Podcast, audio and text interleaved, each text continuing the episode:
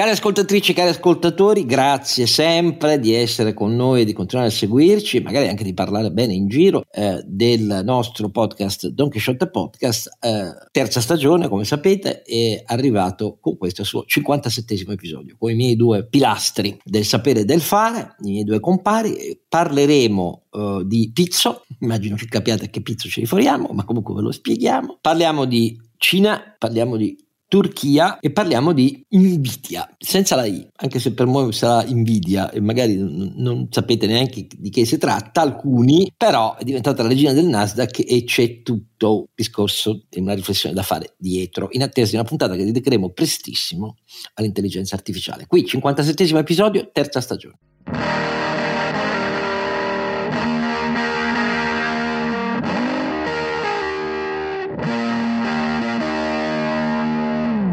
Allora, carissimi ascoltatori, Don Chisciotte è sempre il tartassato Oscar Giannino, abbastanza esausto eh, e che si è un po' imbizzarrito di fronte a, al primo tema che tratteremo, come spero molti di voi, ma magari invece a molti altri è sicuramente piaciuto, però vi conforto perché sono presenti entrambi i compari del Don Chisciotte, cioè la parte intelligente e la parte sapiente eh, della triade è inutile che ridi, avete già sentito che ridacchia il nostro Sancio Panza. Ma sì, ma perché tutte le volte ci descrivi come delle persone intelligenti. Se, ne, se facciamo, se parliamo del professore, d'accordo, ma io tutto mi considero meno che. Vabbè. Ma, ma figurati, però il problema non è l'autoconsiderazione, anche perché, perdonami, è pressoché sinonimo di intelligenza l'idea della piena consapevolezza del soggetto a cui ci si riferisce come uno non abbastanza intelligente. Sono i non intelligenti quelli che si considerano dei geni assoluti, perché sapere di non sapere mai abbastanza, dai tempi di Socrate, è, è, il contrassegno. Quindi nel dire quello che hai appena detto, caro Sancio Panza, Renato Cifarelli, eh, non fai che confermare la veridicità di quello che ho detto io. Da, da, da, ti ho sistemato e adesso ricorda dove ci trovano? DonQuixottePodcast.it Lì trovate tutte le puntate e trovate anche il link per le donazioni, grazie a chi ci aiuta a tirare avanti questa uh, baracca che comunque è una baracca di successo. Insomma. È una e baracca quindi... di successo, sì, non certo per perché non abbiamo mai trovato chi ci credesse editorialmente, però noi la facciamo lo stesso, ci divertiamo molto e, e vi ringraziamo molto per la mano che ci date per tenerla in piedi editorialmente, per le spesucce che ci sono e e, poi c'è ovviamente il nostro mm, altro che, ma altro che i circuiti di, di, di, chilometri o decine di chilometri dove avvengono le collisioni tra particelle nucleari. Noi abbiamo da sempre un, l'arma segreta che è ovviamente quella rappresentata dal nostro longinante. Carlo Alberto Carnevale Maffè. E eh, Ridacchi è contento, però almeno lui è contento, lo fa come Renato che ogni volta cioè, deve dire no, non è vero, non è vero, non è vero. Allora, cari compari. Beh, ma perché per lui è vero, scusami. La differenza è quella lì. Vabbè, la, comunque, la differenza è quella lì. De- detto tutto questo, sì, è, Adesso non voglio dire che hai ragione, però c'è, c'è del vero in quel che dici, ma insomma, però i vostri due campi sono distinti, quindi tu non, te, non devi mai fare il paragone diretto. Oh, no, eh, no, no, no, eh, esatto. Eh, quindi ognuno, ognuno sarebbe sceglie. velleitario nel dato. mio caso. Ma non è vero. Eh, non ma è sì, cioè, allora un paragone diretto sulla capacità di ah. innovazione ah. verso di, di, Carlo Alberto è, lo considero velleitario. velleitario. Perché lo stimo molto, ma solo per quello. No, perché sappiamo di così capace, l'ho capito da molti anni. Mentre io sono convinto che molti di voi non continuino a dire: Ma perché questi ci, ci parlano del professor Calabretto Canale Maffè come un tenace innovatore? Uno stupendo, eh, perché non sapete tutto quello che fa? Perché lui, giustamente, eh, come tutte le persone di un certo livello, si schermisce, si schermisce. Ma al di là di questo, garantiamo. Oltre ad avere firmato almeno 12 quintali di NDA, peraltro, esatto. cioè di non disclosure agreement, visto che poi sì, ci dicono che parliamo per scri- sigle, alcune tonnellate che sono, che sono sono praticamente i documenti che si firmano quando si fa il lavoro di Carlo Alberto, vale a dire si lavora come consulente in azienda, che non verranno rileva- eh, rivelati eh, le cose di cui si parla in azienda, i progetti, eccetera, eccetera. Quindi lui praticamente fa un sacco di cose e non può dire nulla di quello che fa. Eh, però anche di quelli che fa e che non sono coperti da, da NDA, però sai, io di gente che abbia fondato una banca, poi non una banchetta, una banca innovativa, tutta fondata sulle tecnologie, non ne conosco molte. Lui, tra tante altre cose, ha fatto anche quello. Va bene, fine parlare di noi stessi e iniziamo da il comizio a Catania, una piazza tonitruante di sostenitori del candidato ehm, sindaco di Catania, eh, Trantino, figlio del Trantino storico esponente Missino e poi di Alleanza Nazionale, il Presidente del Consiglio, Giorgia Meloni, in un passaggio che ha colpito molto i media, eccetera, eccetera, eh, ha dichiarato, e poi su questa storia della, della lotta all'evasione, benissimo la lotta all'evasione, però cari commercianti non va fatta facendo gli accertamenti voi per chiedere il pizzo di Stato. La lotta all'evasione bisogna farla testuali parole, contro le big company, eh, cioè le grandi imprese industriali, e le banche esplicitamente additate. Il pizzo di Stato. Gli accertamenti quindi ai commercianti sono richieste di pizzo di Stato. Immagino che ai commercianti abbia fatto molto piacere, questo non c'è dubbio. Però, però, cerchiamo di spiegare perché noi siamo rimasti abbastanza attoniti di fronte a un Presidente del Consiglio che esprime un concetto così brutalmente chiaro, ma usando un linguaggio, per restare al linguaggio, mi sembra totalmente inaccettabile. Ma poi c'è una questione di merito, oltre al linguaggio. E allora iniziamo a sentire come la pensano i miei due compari. Chi inizia? Ma tocca Renato direi, no? queste big company che evadono, proprio magari non big, ma insomma medium, Beh. medium size. Beh, allora, eh, per quanto mi riguarda, diciamo, nel, negli anni abbiamo avuto anche qualche controllo dove non ci hanno chiesto il pizzo, nel senso che non, non ci hanno chiesto, però non vorrei farne una questione personale.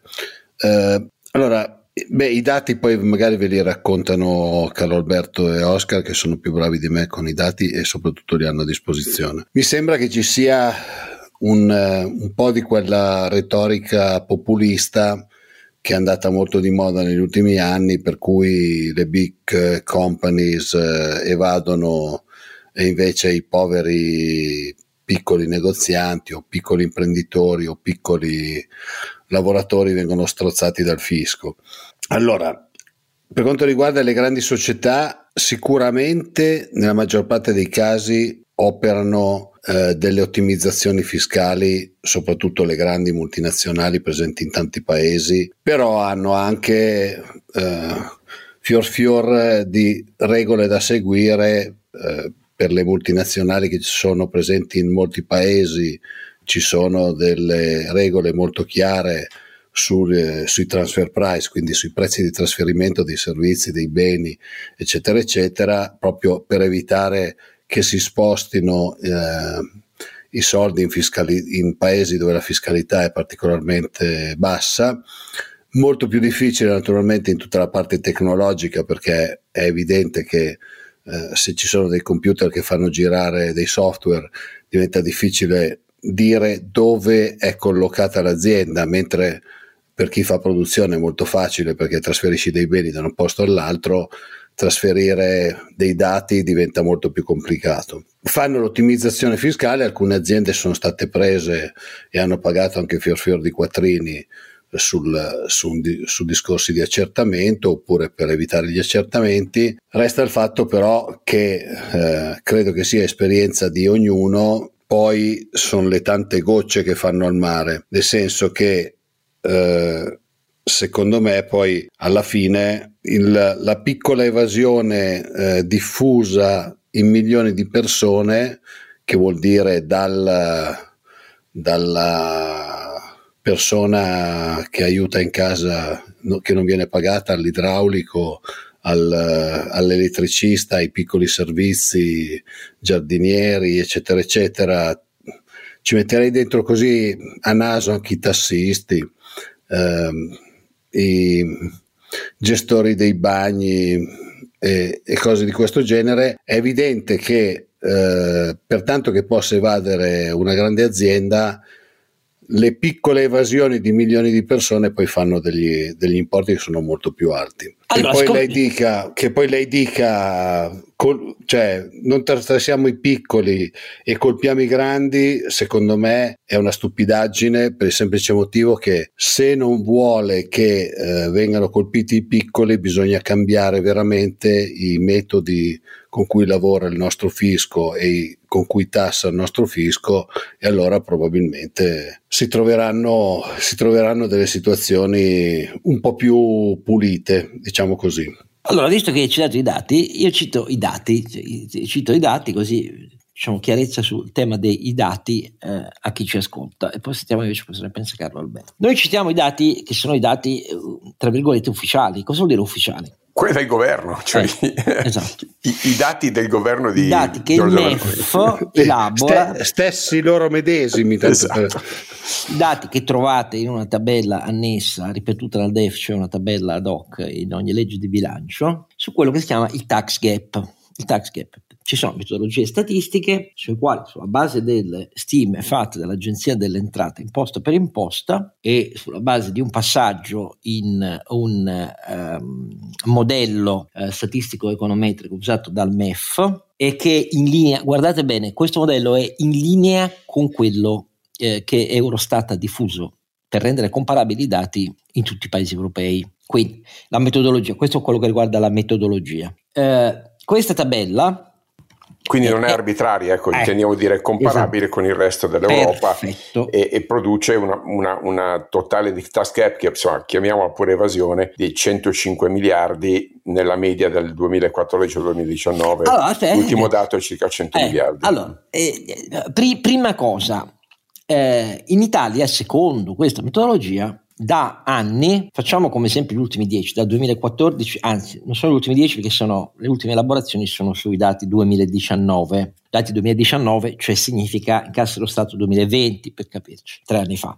Eh, la prima notizia è che secondo questa metodologia il tax gap, cioè la stima delle imposte non incassate, e le imposte non incassate sono o su dichiarazioni eh, infedeli di redditi o addirittura di omesse dichiarazioni, quindi bisogna distinguere le tipologie. Però la prima notizia è che in questi anni, 2014-2019, il gap italiano è sceso perché nel 2014 era stimato in 109.2 miliardi, mettendoci insieme sia il totale del tax gap sulle entrate tributarie sia quello delle entrate contributive ed è sceso da 109 miliardi del 2014, dice il MEF, eh, ai 99 miliardi del 2019, cioè ci sono 10 miliardi di minore evasione, perché poi il tax gap è questo, detto col termine che tutti conoscono. Andiamo a vedere che cosa succede imposta per imposta. Eh, e guardiamo a questo punto solo la cifra del 2019 perché sennò diventa troppo lungo l'esposizione. La stima di tax gap, cioè di evaso nell'IRPEF del lavoro dipendente, che stiamo parlando, il più della cifra che vi dico viene da lavoro dipendente irregolare, per essere chiari, perché altrimenti... Diciamo il, il, datore di lavoro che paga in nero il esatto, proprio dipendente. perché altrimenti c'è il sostituto d'imposta, quindi capite che non si scappa. Quindi da lavoro in nero dipendente i minori incassi 2019 sono di 4 miliardi e mezzo. Invece andiamo a vedere la stima del MEF messa nella legge di bilancio e nel DEF del governo guidato dal Presidente del Consiglio Meloni e andiamo a vedere la voce IRPEF lavoro autonomo. Mm? IRPEF lavoro autonomo, mm, vi ripeto, quello sul lavoro dipendente, lavoro dipendente irregolare, 4 miliardi e mezzo, 2019, IRPEF lavoro autonomo, tax gap 32,2 miliardi, non 4 e mezzo, 32,2 miliardi. E capite bene che qui si capisce subito che c'è qualcosa che non torna in quello che ha detto il Presidente del Consiglio. Andiamo a vedere l'IRES, le imprese. Nell'IRES, innanzitutto, a differenza de, l'IRPEF dove si è accresciuto l'evaso rispetto al 2014 al 2019, per l'IRES, cioè le imprese e l'imposta sul reddito delle imprese, l'evasione è scesa, è scesa di 1,8 miliardi dal 2014 al 2019 e il totale dell'evasione stimata nel 2019 è di 8,7 miliardi. Ricordatevi sempre i 32,2 miliardi dell'IRPEF evasa dal lavoro autonomo invece. Ecco, l'IRES sono 8 7 miliardi, nel 2014 sono 10 miliardi e mezzo. IVA, questa è la seconda voce di evasione dopo l'IRPEF da lavoro autonomo. L'IVA è scesa Inciso, è scesa perché abbiamo introdotto la fatturazione digitale obbligatoria. Del esatto, sì, sì, perché prima era, trattino, era mediamente Ed è scesa perché era 35 miliardi e mezzo nel 2014 e nel 2019 27,7 miliardi. Ma resta a questo punto, mentre nel 2014 l'evasione IVA superava quella da IRPEF sul lavoro autonomo, adesso quella da IVA è di 5 miliardi, quasi 5 miliardi meno rispetto ai 32 miliardi rotti delle evasioni su IRPEF lavoro autonomo, quella dell'IVA è 27,7 miliardi. Sì, ma tra IVA e IRPEF facciamo 60 miliardi. Esatto. IRAP, ancora una volta, imprese, eccetera, eccetera, è scesa da 8 miliardi a 5 miliardi. È vero che nel frattempo tra il 2014 e il 2019 la platea su cui si applica l'imponibile IRAP è stata sforbiciata dalla politica, sulle ehm, uh, imprese individuali e professionisti, ma comunque è scesa e stiamo parlando per l'IRAP di 5 miliardi nel 2019 e così via. Eh, ecco, tutte le altre sono poste minori, molto meno significative. Eh, sull'IMU Dell'IMO c'è Sull'IMO quasi 5 c'è, miliardi. Ecco, media, 5 eh. miliardi era maggiore nel 2014, sì. però insomma sono 5 miliardi. Quindi sulle entrate tributarie in totale è scesa l'evasione dal 2014 era 98 miliardi e nel 2019 86 miliardi, con l'eccezione molto significativa dell'aumento evasione su IRPEF del, del lavoro autonomo. Poi ci sono ovviamente anche l'evasione su, per esempio, sulle entrate contributive. Ecco, e su quelle contributive stiamo parlando di un aumento dell'evasione. Quelle del dipendente passano da 2 miliardi e mezzo nel 2014 a un'evasione di quasi 3 miliardi nel 2019 e anche a carico del datore di lavoro, quindi stiamo parlando anche qui finte cooperative, eh, lavoro in nero, eccetera, eccetera, le entrate contributive a carico del datore di lavoro erano 8,4 miliardi nel 2014 sono 9,7 miliardi, cioè aumenta di un miliardo e due. La somma di tutte queste cose fa comunque 99 miliardi eh, di tax gap nel 2019 rispetto ai 109 miliardi. Ma, e ho finito, come vedete, le due maggiori poste stimate di evasione sono quelle che batte tutti. L'IRPEF evaso dal lavoro autonomo, 32 miliardi e 2, e poi l'IVA, che però è in forte discesa, significativa discesa, diciamo così, mentre IRPEF e vaso lavoro autonomo è in significativo aumento dal 2014 al 2019. Allora, questi sono i dati ufficiali del governo, MEF che elabora dati Agenzia delle Entrate, metodologia europea. Come questi dati possano giustificare quella dichiarazione, fate voi. Adesso sentiamo Carlo Alberto, poi io mi, aggiungo. Mi lasci fare solo un, una chiosa. Tutto quello che vuoi, certo. Oscar, allora, siccome molti non hanno presente come funziona il meccanismo, allora, se uno chiama l'idraulico a casa sua e lo paga in nero, chi ha chiamato l'idraulico sta evadendo l'IVA, cioè è all'interno di quei 30 miliardi circa, adesso non mi ricordo esattamente la cifra che tu hai detto, ehm, di IVA evasa. Di IVA 27,7 miliardi. 27,7 miliardi, quindi all'interno degli evasori che hanno contribuito a 27,7 miliardi e siccome non farà la fattura, l'idraulico non pagherà su quella quota che è stata pagata di, del, del lavoro la relativa IRPEF. Eh sì, perché anche perché quello poi si fa in cash, cioè Quindi, non tracciati.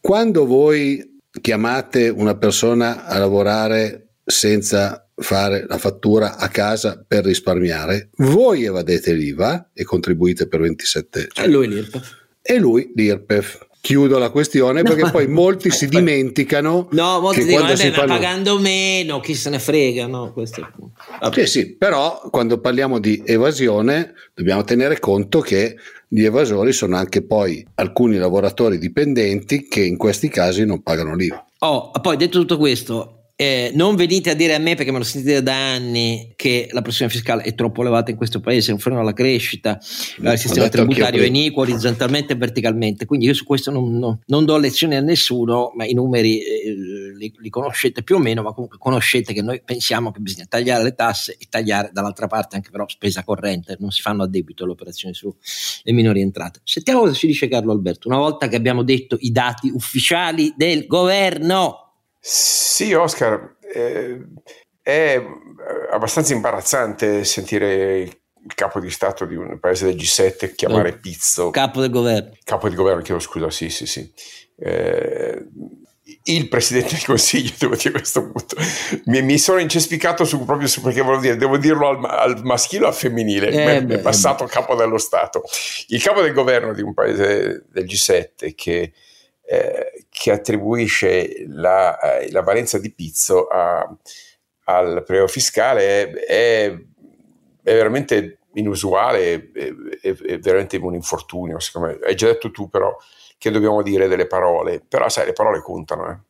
le parole contano perché eh, danno il senso di una, come dire, di una mancanza di, di, di, cultura istituzionale, Oscar, per me questo è un tema che mi disturba profondamente, eh, al di là del, dei numeri, no? Eh, se c'è una cosa che andrebbe detta è che eh, effettivamente i, i, meccanismi di accertamento fiscale della nostra agenzia delle entrate sono al, al, al, confine con la barbarie in certi casi, però questo, perdonatemi, è responsabilità del governo in carica modificarli e far sì, ovvero che il rapporto tra fisco e cittadini non sia come quello che abbiamo oggi in Italia, cioè ispettivo, con onore della prova a carico del contribuente, sia pure con, come dire, prospettive di, di modifica che però ancora una volta, Oscar, non abbiamo visto implementare. Quindi per me, al di là dei numeri che hai correttamente citato e che dimostrano inequivocabilmente che no, non sono le banche o, o, o, o le big company, eh, quantitativamente, ma per, per, ammissione dello stesso governo, voglio dire, non sono loro i principali responsabili, che non vuol dire che non ci siano evasioni e in effetti qualche miliardo di evasione lì è stimato, però stiamo parlando appunto di 60 miliardi su 100 che sono in due voci, cioè IRPEF eh, autonomo e IVA, quindi eh, un'attività fondamentalmente molto frammentata. Molto frammentata.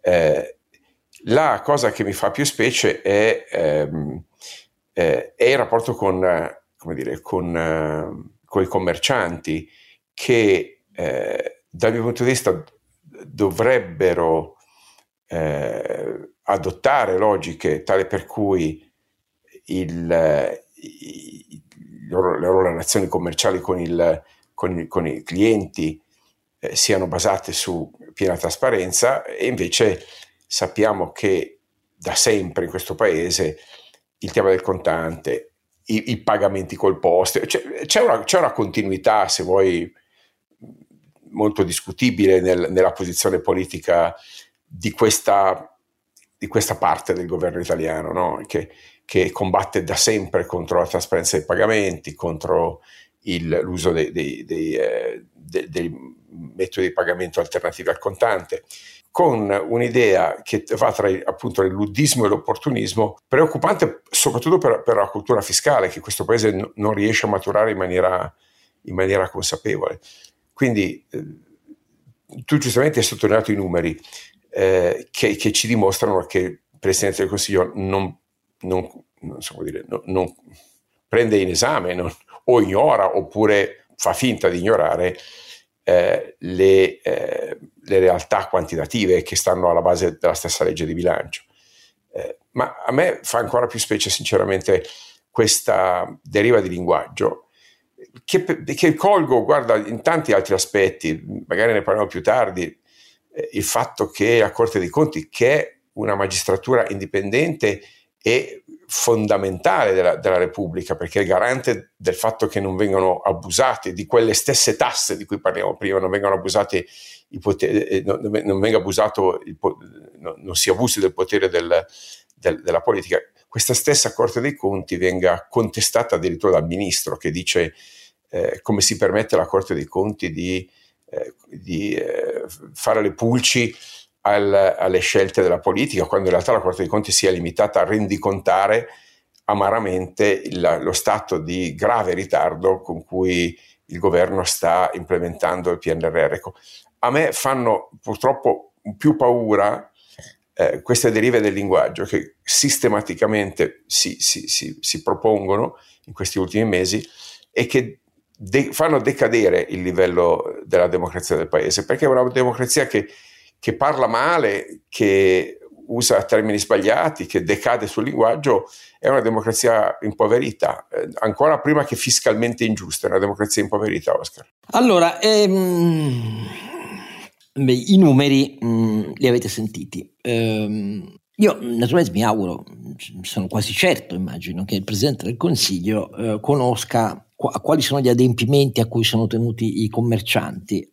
o anzi sono tenuti in generale coloro che eh, ricavano i loro redditi in maniera prevalente da attività autonomi eh, e che sono soggetti a quel particolare regime che si chiama ISA.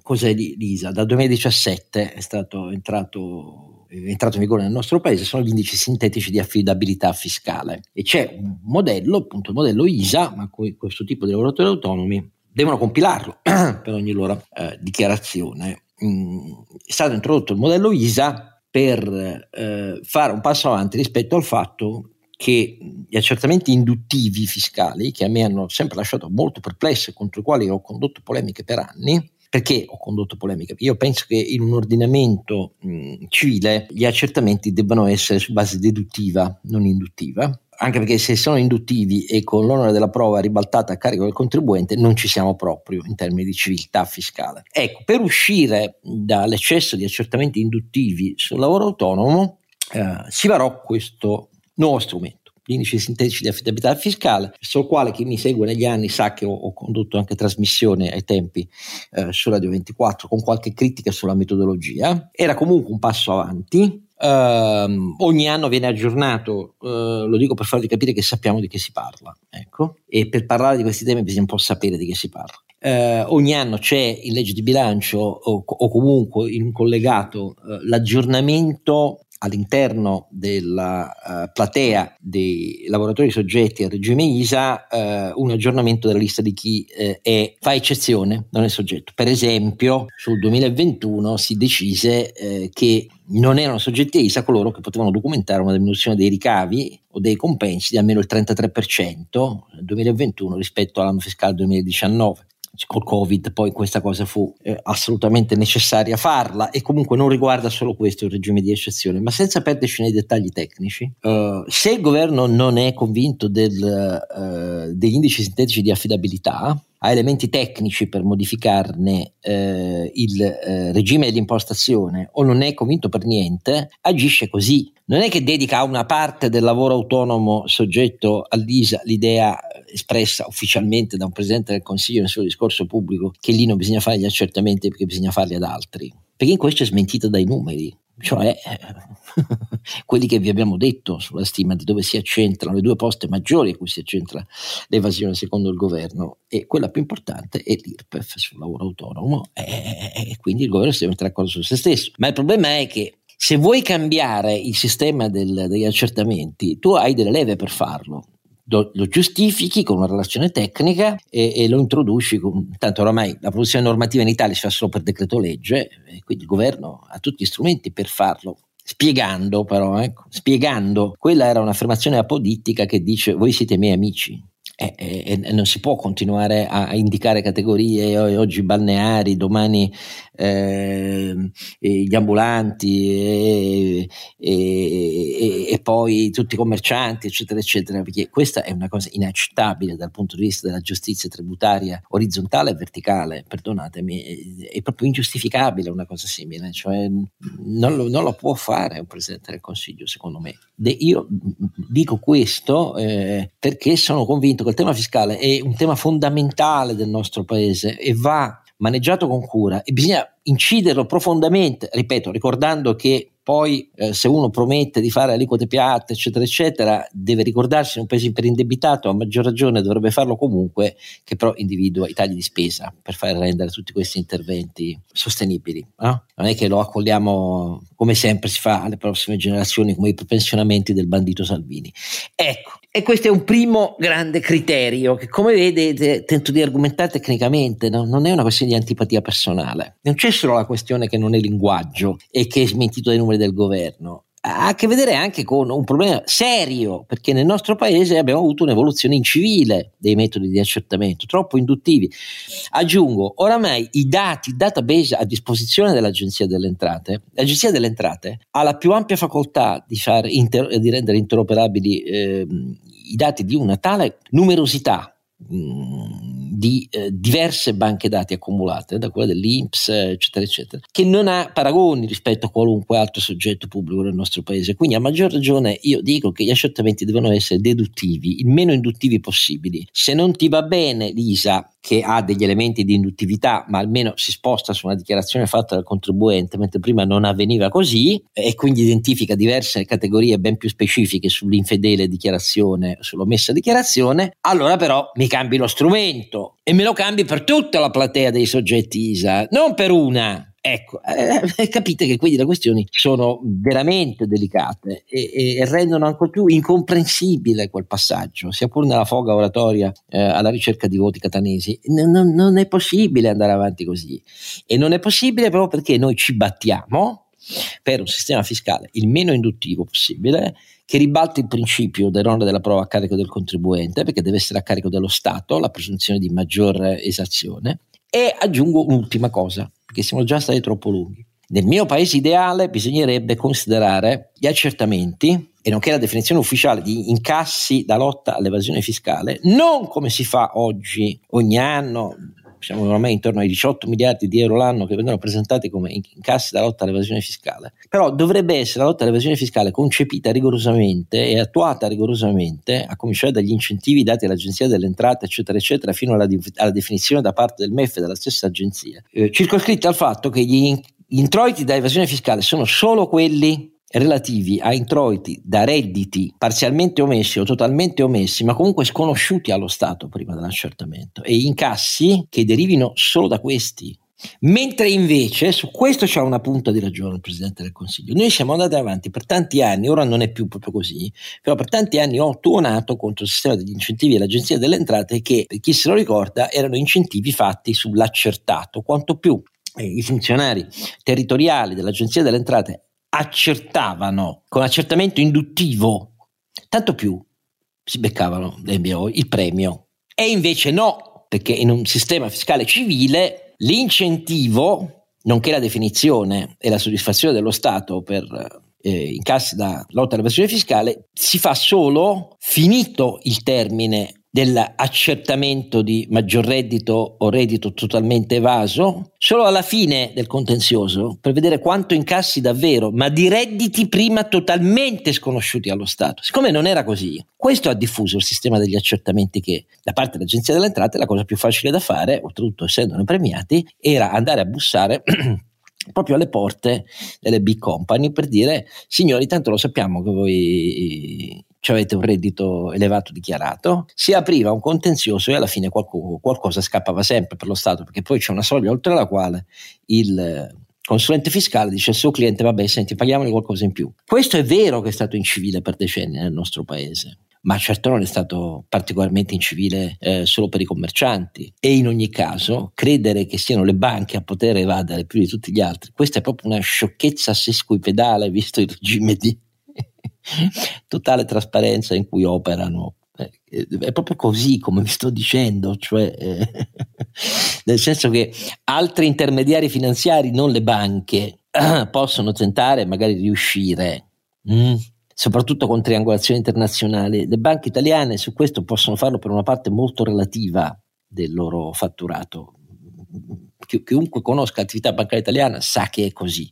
Quindi anche quella frase che identificava invece come i maggiori colpevoli su cui scatenare l'Agenzia delle Entrate è, è, è una frase che non sta in piedi. Ecco, io, ci siamo limitati a dirvi senza gridare che eh, quando si iniziano a sentire frasi così da chi guida un governo bisogna preoccuparsi. Se poi siete commercianti e siete felici, vi posso capire, però tutti gli altri contribuenti è meglio che si preoccupino e in generale tutti dovrebbero preoccuparsi, anche i commercianti, di eh, una simile, perdonatemi, rozzezza nel maneggiare temi così delicati in un paese che ha una tale fetta di economia eh, che abbiamo imparato a stimare e a identificare, ma che siamo siamo ben lungi dall'aver aggredito, che si deve anche all'alta pressione fiscale. Eh. Io su questo non dico di no, anzi l'ho sempre detto, ma anche qui non confondiamo. Se la vuoi abbassare, c'hai tutto il potere per farlo e devi farlo bene. Se vuoi cambiare i sistemi di accertamento hai tutto il potere per farlo e io benedirei se lo facessi, ma non certo identificando solo i, i beneficiari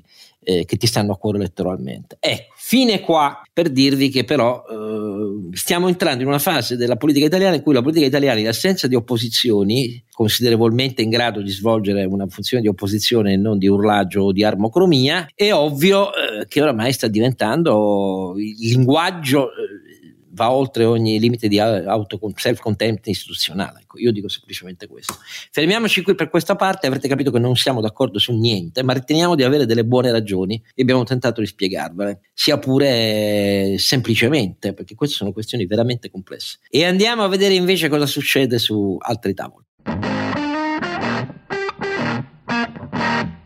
Allora, mm, da che cosa cominciamo su, su, altri tavoli, caro Alberto? Su cosa cominciamo? Il contenzioso con l'Europa diventa una vexata questione, caro Oscar. Eh, tira molla sui fondi del PNRR sottende in realtà una, eh, una situazione di, di, di, di, disallineamento che si, si, fa ogni giorno sempre più profonda. Il MES è ancora lì sospeso e noi stiamo di fatto un po' ricattando il resto d'Europa penso, cercando di portare a casa qualche piatto di lenticchie di, di contropartita su eh, un, una, eh, una, riforma del MES che eh, ormai so, ha qualche anno di, di, maturazione di storia, dovrebbe essere già stato detto tutto e tutto chiarito, soltanto la malafede o l'ignoranza o entrambe di qualcuno in Italia può ancora speculare su quel concetto.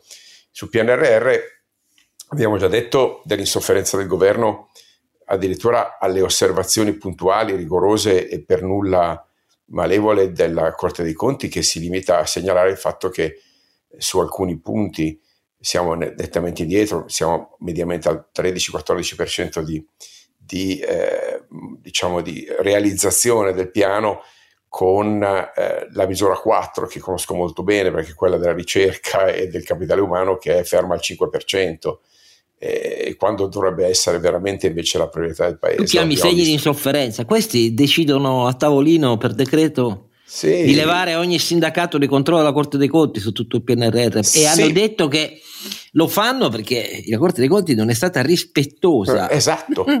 Quando, scusami, a essere in difetto il ministro Fitto che ancora dopo otto mesi, nove mesi non ha ritenuto di dover oh, il, po- il povero ministro Fitto io dispezzo una piccola lancia. Ovviamente la responsabilità politica è sua perché è sua sì no non ce l'ho con lui personalmente però suo, il eh, problema cioè, è che diciamo, la maggioranza non ha capito che fa passare il tempo la maggioranza i componenti degli altri di Castelli tipo Salvini che dice tu non tocchi niente alle infrastrutture se non te lo dico io. Ecco, questa è, e questa è la vera l'unico scontro che ha il governo è al suo interno perché Fitto i tempi ce l'ha chiari ha studiato bene i dossier e avrebbe anche le idee chiare come si è visto un'intervista che poi ha smentito va bene alla stampa. E e, lui non è per far passare il tempo, è il governo che in queste condizioni. Sì, sì, sì, infatti io affitto, devo dire, affiderei invece il compito di una parziale disegno del PNRR perché le idee che ha espresso in quell'intervista alla stampa ah, erano, sono quelle personalmente, male. ma lo sai Oscar, abbiamo parlato qui dentro i tempi non sospetti già all'inizio del PNRR, che condivido, cioè tanto vale darli in credito d'imposta o in PPP quei soldi perché la, la pubblica amministrazione non è tecnicamente in grado di spenderli. Quindi nel merito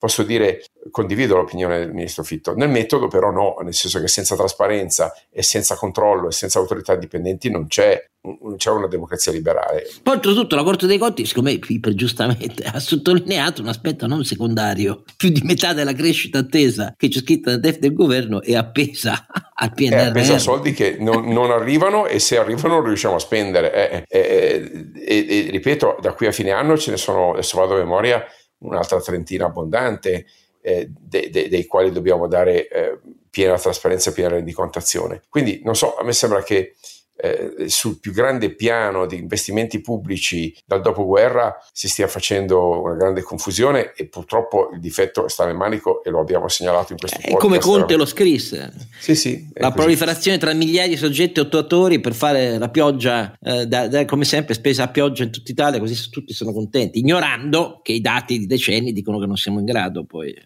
Vabbè. Sì, con un tema anche sul capitale umano significativo, l'altro dato emerso da Eurostat, da una ricerca di eh, Confesercenti, se non sbaglio, Confcommercio. Sì, Confesercenti. Esatto, eh, sul fatto che l'Italia si conferma all'ultimo, penultimo posto in Europa per eh, la percentuale di giovani che non studiano, non lavorano, i famosi NEET, no? Eh, eh, che eh, raggiungono veramente cifre molto significative, insomma, siamo intorno al 18-19%, con il Sud che si piazza addirittura al 37-38%, cioè al doppio della media nazionale, con, eh, con praticamente un terzo di tutti i giovani che non lavorano o non studiano di tutta Europa, un terzo di quei giovani sta in Italia.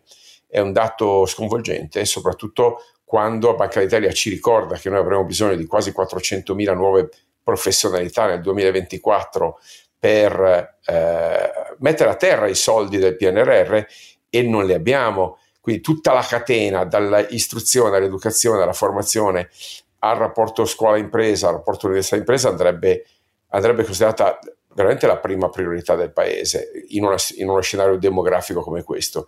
E invece sembra che non interessi a nessuno. Eh, in effetti, appunto, proprio la parte del PNRR che eh, è più scandalosamente arretrata è proprio quella sul capitale umano e, insieme a quella della salute.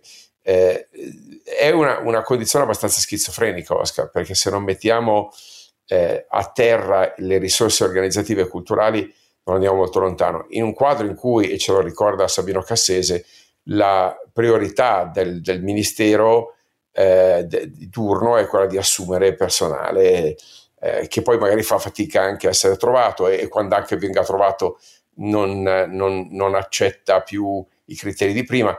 Io veramente vedo una, un rischio significativo sul capitale umano nei prossimi anni che sfugge al, al radar della, della, della politica e, e, e, non è oggetto delle preoccupazioni quotidiane del governo quando dovrebbe esserlo invece. Tu sei in attesa di qualche Renato, di qualche forma di investimento derivante dal PNRR o qualche progetto? Ma noi non abbiamo seguito molto, devo dire faccio male perché cerchiamo sempre di autofinanziarci. Secondo me il grosso problema che abbiamo in questo momento del PNR è che abbiamo svuotato di professionalità gli enti locali. Cioè, gli enti locali con i tagli degli ultimi anni eh, e con eh, la non possibilità di assumere eh, hanno avuto un depauperamento delle, delle professionalità molto alto e secondo me oggi in moltissimi comuni anche di medie dimensioni c'è una situazione manageriale abbastanza devastante. È evidente che se poi tu eh, metti contemporaneamente il PNRR, tutta la parte del 110% e tutta una serie di attività da fare, i professionisti esterni che sono in grado magari di fare un po' di progettazione sono sotto stress e, e difficilmente riescono, riescono, a fare i lavori. Insomma, eh, secondo me un, uno dei grossi problemi che abbiamo in Italia è proprio l'incapacità di creare una, delle strutture che sappiano progettare il futuro, che sappiano progettare no, le ma, opere. Ma poi, ma poi è, tanto vero, sappiano... è tanto vero quello che dici che se adotti lo schema Conte, che cosa succede? Succede che siccome continuiamo a considerare eh, gli elementi unitari amministrativi, quelli di riferimento, cioè i comuni, e, e, e, fai finta di non sapere che migliaia e migliaia di loro non hanno queste risorse e si vede dall'attuazione dei fondi, infatti del sessennio ordinario europeo, commetti due errori. Il primo, e co- come è ovvio, e questo è avvenuto puntualmente, nelle richieste nelle richieste vincono i comuni grandi che invece con le capacità tecniche eh, ne hanno minimamente, ma ne hanno considerevolmente di più degli altri e gli altri restano scoperti. Peccato che gli altri siano esattamente ne, nella parte d'Italia dove con i maggiori gap da coprire, eh? opere, infrastrutture, eh, asili, eccetera, eccetera, eccetera. Questo è il primo errore. Secondo, in ogni caso, finché continueremo a considerare i comuni come l'ambito in cui attuare interventi economici, eh, siamo degli eh, ciechi deliberati, cioè, perché dal punto di vista economico, per qualunque tipo di intervento, qualunque, bisognerebbe adottare gli 8-16, lo dico da anni, ma sono un cretino, oltre 600 sistemi territoriali del lavoro che vengono censiti dall'Istat, in cui si mettono insieme condizioni come eh, l'occupabilità, eh, occupazione disoccupazione, eh, il reddito medio, lo stato infrastrutturale, eccetera, eccetera. Quelli sono gli ambiti a cui fare riferimento, non gli 8.000 comuni. Naturalmente questa roba fa a pugni col fatto che vogliono spiegare ai sindaci, vogliono spiegare alle regioni, ecco però eh, un paese che ha gli strumenti statistici per commisurare gli interventi economici continua a fare riferimento invece a unità elementari che vengono da questo disastro che è il titolo quinto italiano, e cioè definizioni amministrative di 150 anni fa, eh, e, e, deliberatamente si cacciano i guai perché da questo dipende che poi noi non usiamo né i fondi ordinari né quelli straordinari europei e non ci riusciamo. Però dipende da, da robe di questo tipo qua, non è una cosa mistica da capire, e, però la riforma della PA non è solo gli assunti per uscire dalla coda lunga di quasi otto anni di taglio lineare degli addetti, e questo è vero che è stato è stata l'unica voce in cui abbiamo fatto una riduzione di spesa lineare consistente di tutto il bilancio pubblico. No, il problema è che devi adottare una logica, una visione che è corrispondente alla vera geografia economica italiana e quella dei gap economico-sociali. E siccome gli strumenti ce l'hai, ma tu continui a non saper spiegare ai comuni che quei 600 sistemi sono a cavallo di regioni, a cavallo di province, eh, a cavallo di decine di comuni ognuno, e, e, però tu ce l'hai e sai che quello è l'ambito in cui devi intervenire. E se tu non adotti una procedura di consultazione istituzionale per fare una svolta di questo genere, continui a essere prigioniero di una roba che è inefficace, inefficiente ed è anche iniqua poi negli effetti territoriali. Perdonatemi, ma allora, giriamo un'altra pagina perché io sarei curioso di sapere eh, se avete festeggiato all'annuncio dell'inviato speciale cinese per la la pace, la pace, l'Ucraina, la Russia, la pace, eh, che ha detto no, per l'armistizio, però partiamo da un presupposto, tutti i territori occupati dalla Russia restano la Russia e su questa base trattate l'armistizio. che ne dite? Chi ha avuto ha avuto, chi ha dato ha dato, scordiamo sul passato. Eh, no, non è chi ha avuto ha avuto, ha, non è che si, nessuno gliel'ha dato, se lo sono presi con la forza. Eh, eh, eh, sono cinesi. No, Guarda, eh, io, cinesi, io è meglio che stia zitto perché è un periodo in cui non sono particolarmente, eh, diciamo, disponibile nei confronti dei cinesi per il continuo per, per, per, le repliche per le continue, più economiche scassate per le continue copie, per il continuo uh, utilizzare i nostri marchi, eccetera, che fanno, che mi, ha, mi lascia un po', insomma. Vabbè, comunque, però, però, è una cosa, mi rendo conto, è una cosa personale. Quindi. Avete visto che Grillo dice che non dobbiamo uscire dalla via della seta perché questo significa obbedire agli americani? Eh, obbedire agli americani. Noi ci abbiamo perso commercialmente, basta guardare e fare il paragone con gli altri paesi che non l'hanno firmato, anche proprio dal punto di vista banale dell'argomento, no? bisogna cioè, commerciare con manco, tutti. manco le arance li abbiamo mandate, le famose arance. Quindi, uh, eh, anzi, noi abbiamo avuto un picco di expo l'anno scorso, questo è il paradosso è un paradosso, perché il, il flusso commerciale eh, tedesco è, è, è diminuito le esportazioni dirette tedesche in Cina, questi stanno pagando i loro errori tedeschi e anzi sono al massimo di sbilancio commerciale da, da, da secondo dopoguerra nelle cifre 2022. Noi l'abbiamo aumentato invece, ma l'abbiamo aumentato per una fondamentale componente, cioè non è la nostra industria meccanica, automobilistica, chi... no, ma perché i cinesi mh, che ci hanno regalato il Covid, scusate, all'inizio, eh, hanno dovuto iniziare a fare scorta poi di vaccini che funzionano, non come quello che ci voleva proporre Grillo qua in Italia. E il più del nostro export è stato realizzato nel 2022 perché la Pfizer mondiale eh, ha concentrato in Italia, in uno stabilimento italiano, esattamente il tipo di vaccino di cui avevano bisogno i cinesi e questo ha spiegato perché il nostro export con, è la voce più consistente di aumento, si deve a questo, quindi è il paradosso del paradosso. Non è che dà ragione a Grillo, perché al contrario, è per esportazione di prodotto italiano di una multinazionale eh, straniera che è l'unica cosa che ci abbiamo guadagnato, perché per il resto la vita della seta non ci ha regalato niente. Poi i cinesi sono furbi perché hanno votato eh, ad aprile una uh, mozione all'Assemblea Generale delle Nazioni Unite che non era su l'invasione, ma era su diciamo, meccanismo di solidarietà agli ucraini, nelle cui premesse però era inequivocabile il passaggio che diceva condannava assolutamente eh, le annessioni russe e tutte le violenze, e votano da una parte quella e poi dall'altra loro inviato speciale diceva, però insomma cessate le operazioni militari, ma sulla base del fatto che per il momento i russi restano dove stanno, che vaglielo spiegare agli ucraini ed è tutto inaccettabile come è evidente. Qualche commento anche sul voto turco, turco perché eh, anche se lo spoglio non è ancora del tutto finito, però insomma manca qualche percentuale rispetto al 100%, ma insomma la Turchia ha già dichiarato che Erdogan ha vinto, ma ha vinto col 52 rotti per cento, quasi il 48 è, è, andato al candidato dell'opposizione, il famoso Gandhi turco alla vita eh, non sunnita eh, Kilic Daroglu. Io devo dirvi la verità, eh, che i capi di Stato siano precipitati, i primi ovviamente Putin e Orban, ma poi se ne sono aggiunti tanti altri, eh, Macron e così via, a felicitarsi con Erdogan posso anche capirlo, perché insomma gli obblighi diplomatici, come devo dire.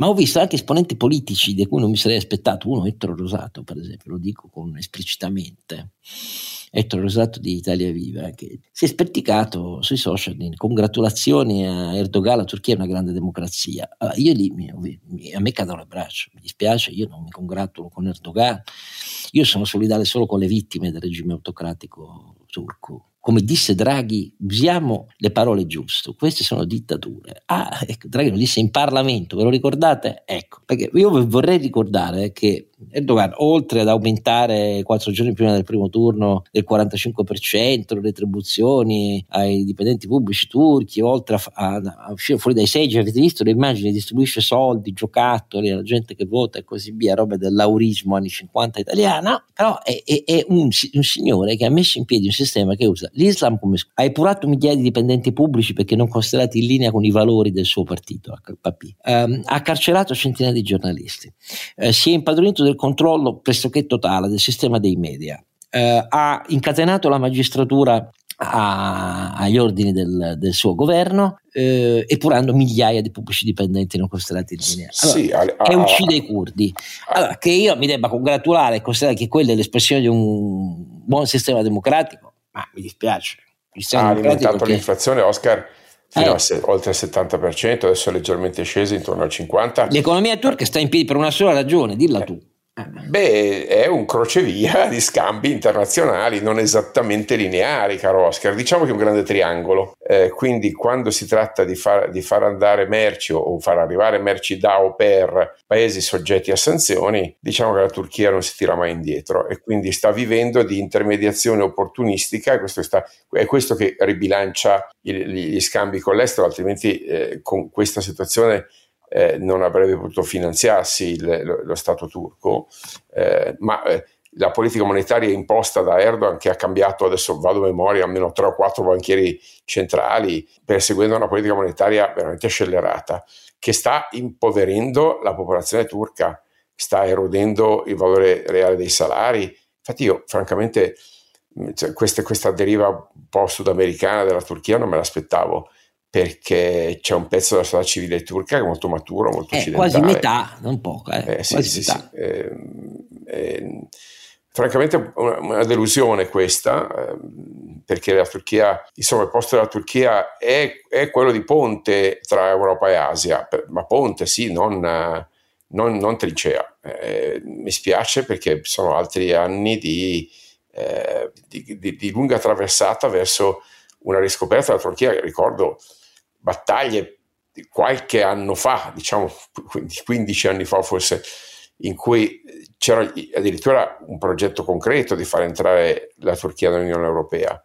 Qui, eh, come dire, si tratta almeno di tenerla nel novero delle, delle, nazioni occidentali rispetto ai principi di base se andiamo avanti in questo modo qua, caro Oscar. Preoccupante veramente. Ah, e... Nel frattempo in Spagna Isabel Ayuso ha, ha confermato la vittoria a Madrid eh, con una campagna elettorale eh, assolutamente antisancista, cioè più che di parlare di Madrid ha parlato male del governo Sanchez eh, e ha vinto benissimo.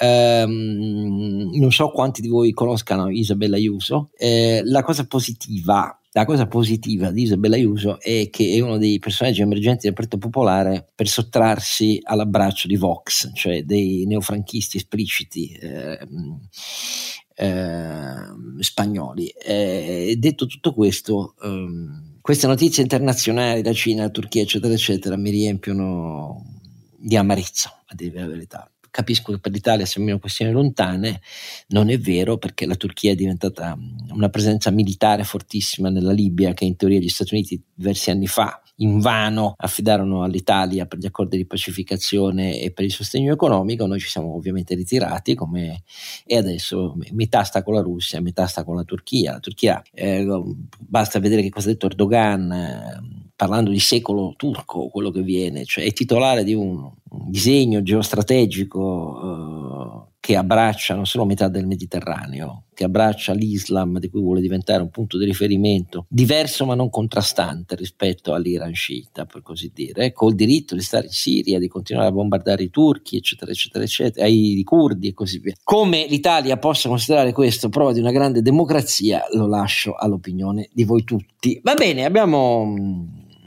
passato la nostra oretta anche in questo 57 episodio. Ci siamo dimentticati dell'Invidia senza la I, ma ci ripromettiamo di parlare la prossima volta. Sì, Oscar. diciamo in due Beh, parole però perché vale la pena parlarne. È, è, una diventato... cosa, è, una cosa, da nerd quella lì, dai. No, non è una cosa Beh, no, proprio un'azienda che aveva un miliardo, a miliardo un, un, un, triliardo di capitalizzazione sul Nasdaq, un'azienda che fa hardware, eh, quindi eh, non un'azienda, un'azienda industriale, proprio un'azienda che fa pezzi di, di, di ferro, è una notizia molto, vale più di Tesla, eh? è una notizia importante, è un'azienda meravigliosa, fondata da un, da un immigrato, eh, fatta da ingegneri straordinari. 8.000, chi ha giocato eh, come noi, per.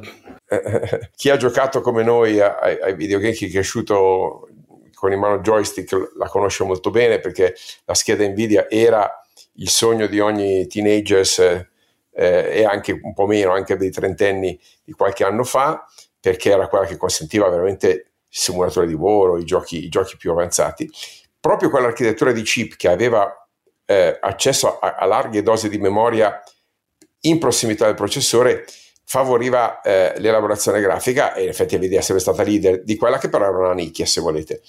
Eh, di tutto un tratto eh, l'elaborazione dell'AI generativa ha bisogno esattamente di quell'architettura Beh, anche blockchain. Sì, sì, è blockchain, ha bisogno di, di, chip con vaste dosi di memoria disponibili e quell'architettura è un po' una specialità di Nvidia e, e quindi eh, adesso le schede Nvidia sono, in generale l'architettura Nvidia è quella che va per la maggiore, le previsioni sono che il, il trillion di, di investimenti che ci aspetta per i prossimi anni di sostituzione del, de, della capacità di calcolo in attesa del, del, quantum computing, anche solo diciamo di manutenzione dei cloud, non, non venga più indirizzato alle, alle, CPU tradizionali, quindi alle Central Processing Unit tradizionali che fanno, come dire, eh, fanno calcoli con, poca, con, un set ridotto di, di istruzioni, ma eh, proprio con l'architettura NVIDIA. Questo potrebbe, potrebbe, veramente portare l'azienda a risultati straordinari e il mercato sta già comprando questa,